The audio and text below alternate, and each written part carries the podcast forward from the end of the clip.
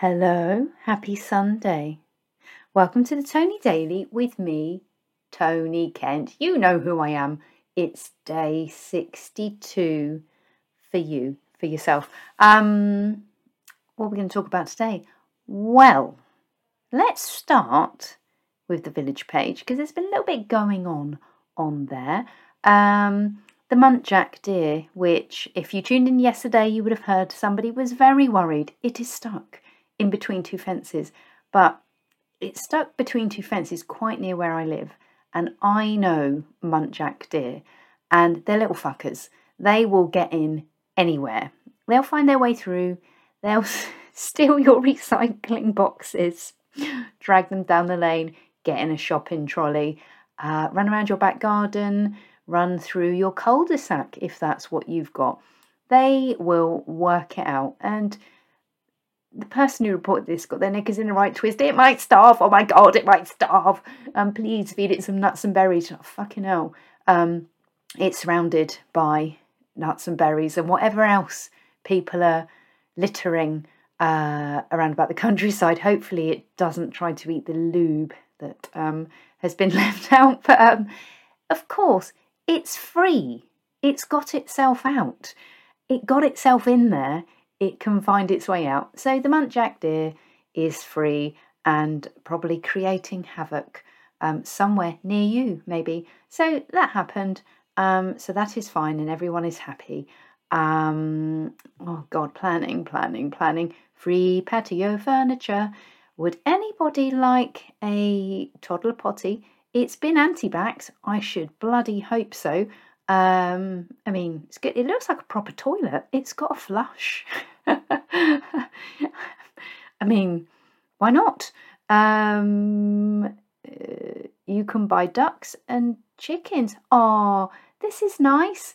I love this. Um, so you can rehome um, old uh, farmed chickens, I guess. I don't know if they're battery hens, um, but you can also get ducks. I love this. And what I love about it even more is that um, they've used in their advertising, we are bok bok back rehoming this month. Bok bok bok. Whereas I found our chickens were always more toot toot toot. Uh, but I do love a pun. I love that this chicken chicken rescue is bok bok back. Um, bonus points to them. I love them, but I've had chickens and they fucking ruin your garden. Don't do it. Um, or do do it. Do do it, but be aware that whatever patch of garden you put them on, it's never going to come back the same. It, it just isn't. Um, somebody has a, a, mirror that they were giving away for free, which is nice. It's a nice mirror. Um, and they've said, oh, gone. Sorry. Why are you apologising? People that advertise stuff on here that like needs gone ASAP would be well happy that it's gone. So it's gone. If you're too late, you're too late. You don't have to apologise that somebody has taken the item that you really wanted to get out your house because suddenly it doesn't match the rest of your furniture. So that's good. Um, there are some free items, and that is that. Um, and the other thing, what has happened is I was having a very good conversation with one of my friends. We did a stroll and a roll to a pub in a village not far from here. Get a nice walk and you can have a nice roll and a pint. And it was nice to be with my friend and have a pint. And we were talking about self worth and how you feel that you contribute.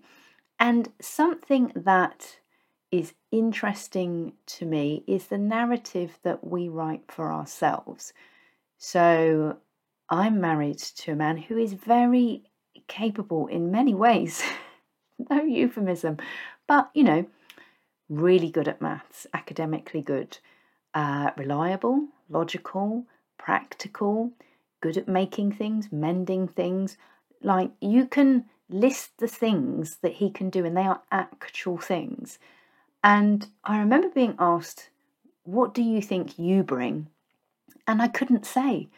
And isn't that sad? Because I was thinking, well, I can't do practical things like, but well, I can create some, I can put together flat pack furniture. I can do that. I mean, I can do some practical things, but I wouldn't say that I am especially skilled at certain things or things that are valuable to a family. This sounds awful, doesn't it? This is like, wow, don't you see your self worth? But I think lots of people struggle with this, so this is why I'm going to share it. Um, and I'm very creative, as you may have gathered, but I struggled to see how that was useful. And isn't that awful? And I do think you can create a narrative for yourself where you think, well, I'm not this, I'm not that, I don't do this, and I don't do that. And then you kind of fail to see the things that you're really good at. And I had often joked about, oh, yeah, I definitely married up. And um, I can't think what it was I used to say, but I'd say I'm polished on the outside, but I'm well rough on the inside because I'm well rough. And I think I was doing myself a bit of a disservice, really.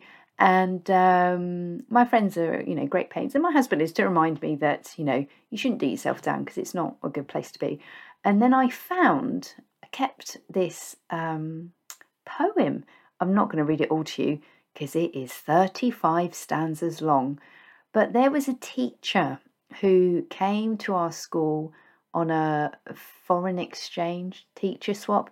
I don't know. This man, oh my God, Mr. Doug Case, rest in peace. Case, not Case, Mr. Doug Case. And um, he came over from Michigan and he was this big American guy. He had a belt buckle that said Case. So I never forget that about him. And it was when we were in second year of senior school. So I guess, what's that, 12, 13. And he was so nice. And we were just such awful, awful children. Um, and I think for him, it was such a massive culture shock. So our old form tutor, Mr. Broderick, was like, fucking A, happy days. He went off to Michigan and had a whole bunch of wholesome students, although that, you know, that's what we led to believe. And Mr. Case came to Basingstoke and just got 30 kids who were unruly, let's put it that way. And he came and baked M&M cookies with us and he brought his daughter and oh my god they were just like they were so nice and we were awful and I think probably I was very envious that they just had this lovely settled family life and I did not um, and when he came to leave he wrote this poem and he wrote a piece for all of us and I remember at the time he was almost in tears because we wouldn't shut up. And he's like, well, maybe I just won't read this. I mean, how bloody awful. You reflect on it and think, why were we so nasty? Um, maybe not nasty. Maybe the word is, mm, I don't know. Just we were just being teen, teenagers.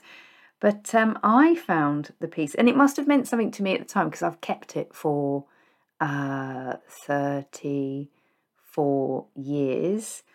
And what did he say here? I love it. Little Tony is kinda small. Because I'm, you know, I'm five foot four. I'm not that short. But, you know, I was a bit shorter than that at the time. Little Tony is kinda small. But this doesn't affect her brain at all. Now, there was a thing when I was growing up about people having stunted growth. Yeah, they got stunted growth because, you know, uh, parents of smokers, people smoked when they were pregnant. So yeah, they got stunted growth.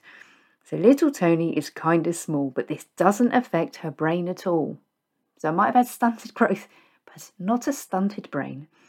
This wee bit cheeky, clever lass I usually find at the head of the class, which works for him because he was American, because he could say lass and class. You can't say lass and class, doesn't work. But I thought, of all the things that he had to say about me, lovely Mr. Case, he pointed out that I was small, which is fair enough, because I am kinda small. But he said that I was clever. And I think somewhere along the lines I had, I don't know, played it down, lost sight of that, forgotten, chose to ignore. Um, and it's easy to do. And I think that it was really lovely to find this and think, bloody hell, a teacher back then thought I wasn't just a little shit. Um, I was quite clever, so that's nice, isn't it? Um, I might do a bonus episode for people that I was in school with where I will read this out, but I'm not going to do it right now because uh, I had two pints at lunchtime. And um, you don't know these people, so you're probably not interested. Um, well, you might know them. You could be one of my Fort Hill friends. Hello.